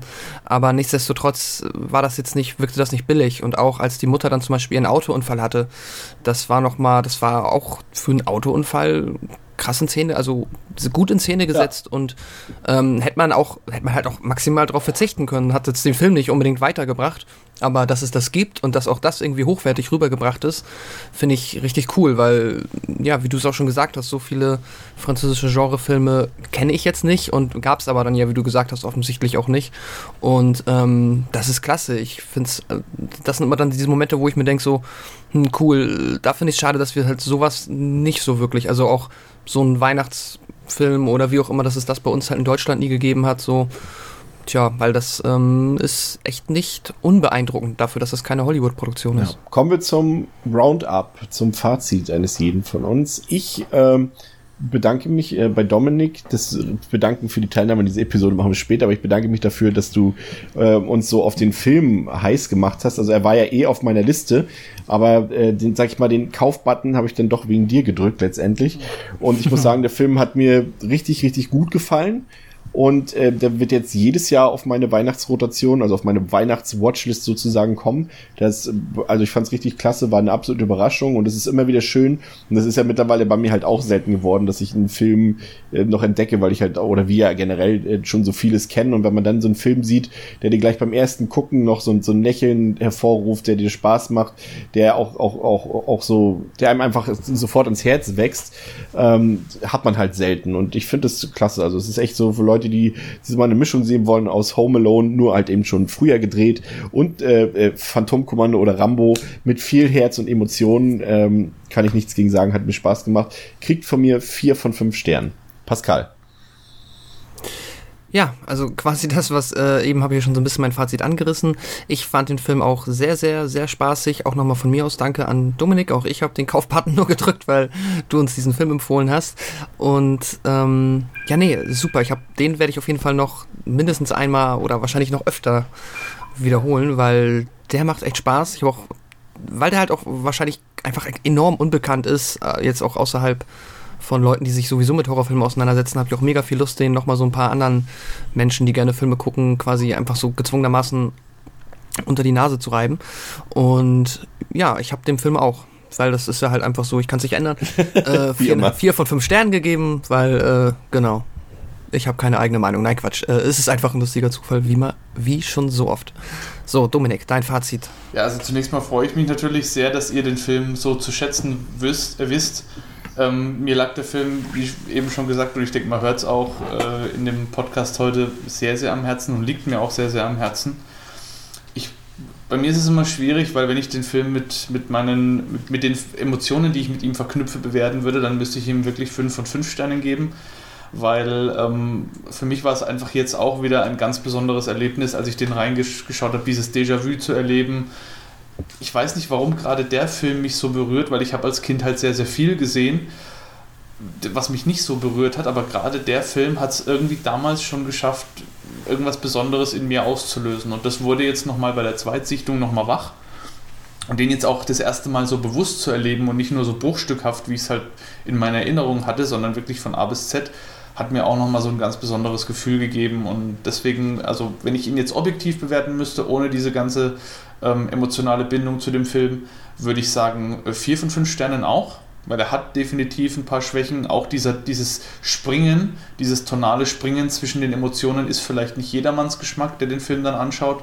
Aber ich persönlich, deswegen liebe ich auch die Tarantino-Filme so, ich persönlich bin jemand, der sich freut, wenn mich ein Film mit verschiedenen Emotionen konfrontiert. Ich habe das gern, so eine Achterbahnfahrt, dass ich hier mal vielleicht ein bisschen lachen muss, hier mal ein bisschen weinen muss, da äh, mich mal ein bisschen grusele, in Anführungszeichen. Also, dass der Film so viel Verschiedenes in einen Topf wirft finde ich sehr, sehr gut. Und auch Filme, die das machen, sind ja auch nicht immer gut. Also es gibt ja auch viele Filme, die so einen Stilmix probieren und dann kolossal scheitern, aber der Film gehört zum Glück nicht dazu.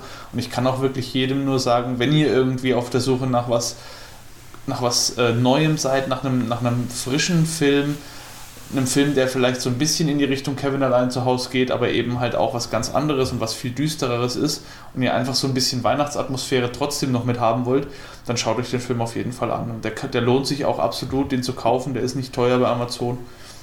Und wenn ihr irgendwie was für solche Art Filme übrig habt, ist es auf jeden Fall ein absoluter Geheimtipp. Wunderbar. Ähm, ja, Dominik, wir bedanken uns, dass du äh, noch einmal in diesem Jahr bei uns zu Gast warst. Das wird sicherlich nicht das letzte Mal gewesen sein, bestimmt mehrfach wieder im nächsten Jahr bei uns zu hören. Also danke dafür. Es hat uns sehr gefreut. Ähm, wir bedanken uns auch bei euch, liebe Zuhörer, dass ihr uns jetzt schon 37 Folgen lang verfolgt. Ah, Mist, jetzt habe ich Folgen verfolgt gesagt. 37 Episoden lang verfolgt. Ähm, ganz große Klasse. Es sind von Folge zu Folge mehr Zuhörer geworden. Also ich denke, euch macht das Format genauso Spaß wie uns. Wir werden jetzt ähm, erstmal zwei, drei Wochen in den äh, Weihnachtsurlaub gehen, hören uns dann, denke ich mal, irgendwann erste oder zweite Januarwoche wieder mit neuen, frischen mhm. oder alten Horrorfilmen, Klassikern, Perlen, Splatterfilmen, was auch immer und mit tollen Gästen und wünschen euch eine schöne Weihnachtszeit und einen guten Rutsch ins neue Jahr. Von meiner Seite aus war's das. Auf Wiederhören. Tschüss, ja, macht's ähm, gut. Oh, Entschuldigung. Macht's gut, ihr Lieben. Pascal, du wolltest, noch, wolltest, du, wolltest du dich noch weihnachtlich verabschieden? Wollte ich gerade sagen, das klang so, als wärst du noch nicht fertig.